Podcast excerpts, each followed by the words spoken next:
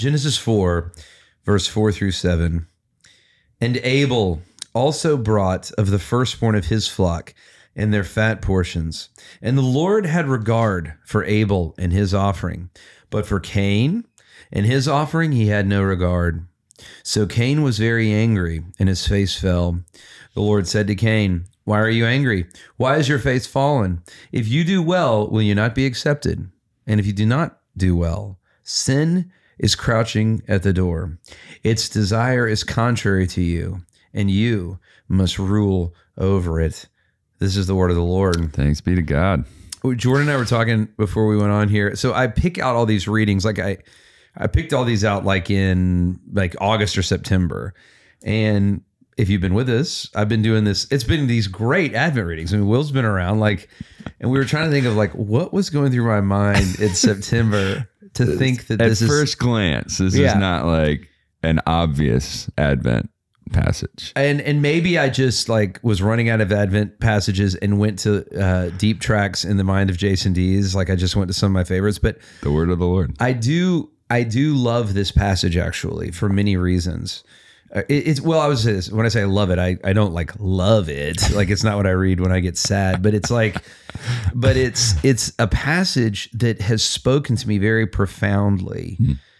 Mm. And I think maybe what was going through my mind. Okay. And it's hard for me to go back to the early September mind of Jason Dees, but a long time ago. I think maybe what was going through my mind is the necessity of reconciliation at Christmas time. Okay.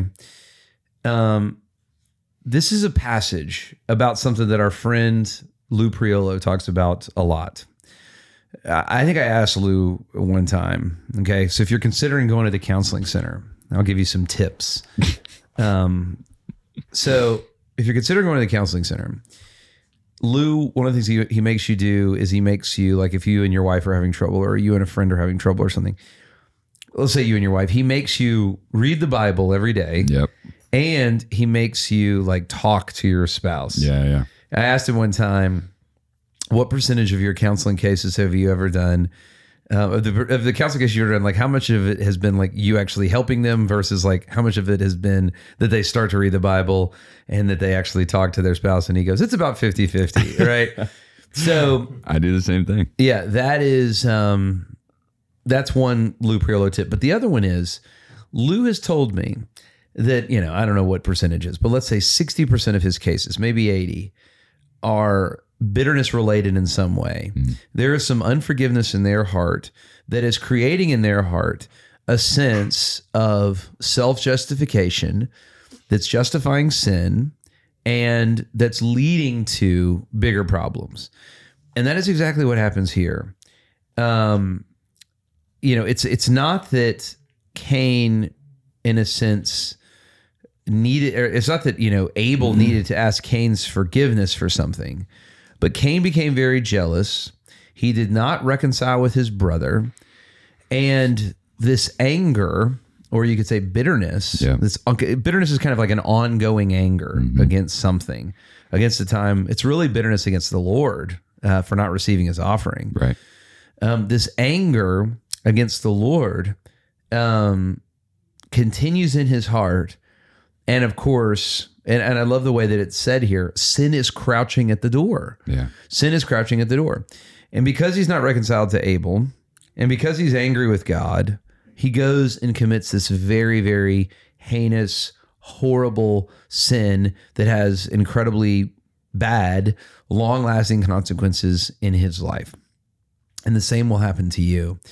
Actually, I called a friend on Sunday night after the Advent service. Yeah. And this is, here's a weird, we talked the other week about the Spirit prompts you to do something. Yeah. I'd like to say this was just a Spirit prompt. And it's two friends of mine. And I just felt compelled to call one and ask if he had reconciled with our other friend. Mm-hmm. He's had a riff with our other friend. And I said, have you reconciled with the other friend? And he said, no. And I said, you need to before Christmas. Mm.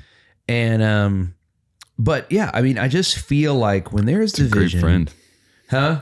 You're being a great friend. Well, I mean, I'll be honest, Jordan, it bothers me that these two friends that I love like I want to hang out with them both together, you know? And so, and they're divided.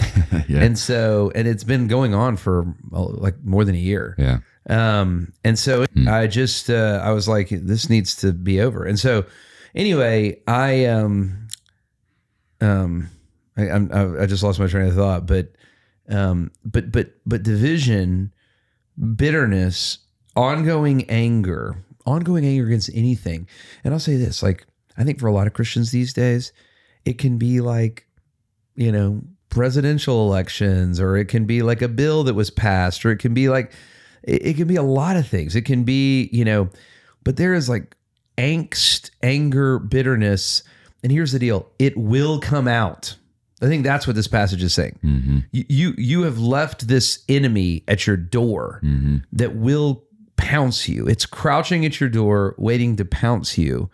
And when it pops its head out, it usually pops out in the worst possible way. Yeah. And that's what, I mean, if you look into the New Testament, so even Ephesians 4 is the kind of classic text when it talks about bitterness.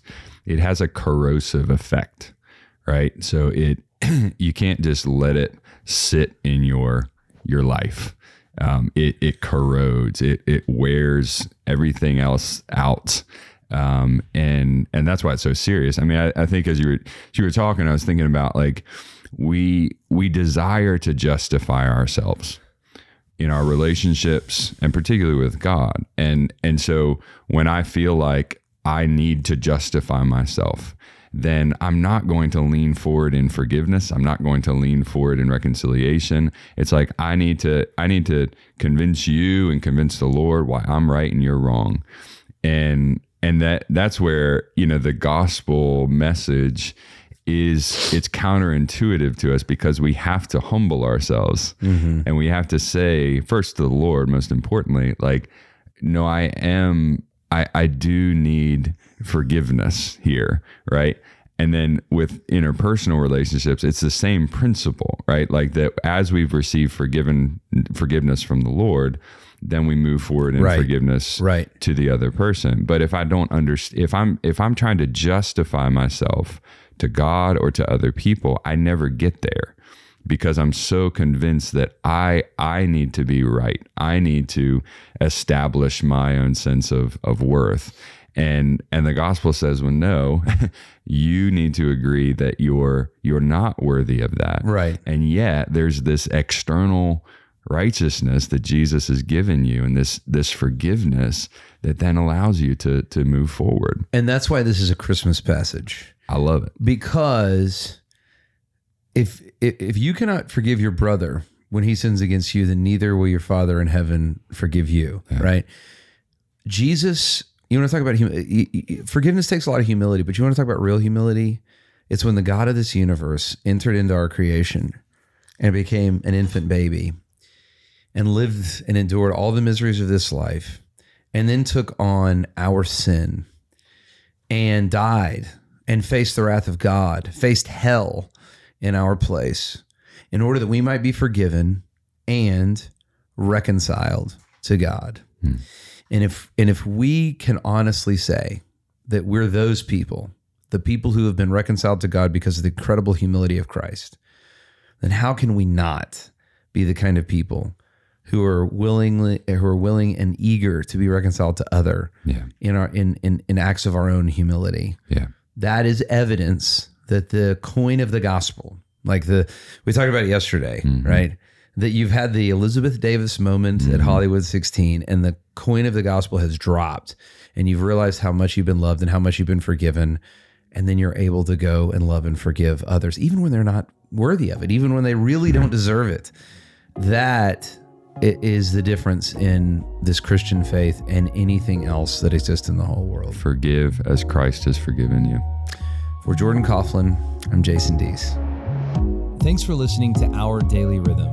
I'm Jason Dees, one of the pastors of Christ Covenant, and Our Daily Rhythm is a ministry of our church designed to help you more faithfully and effectively meditate on God's Word.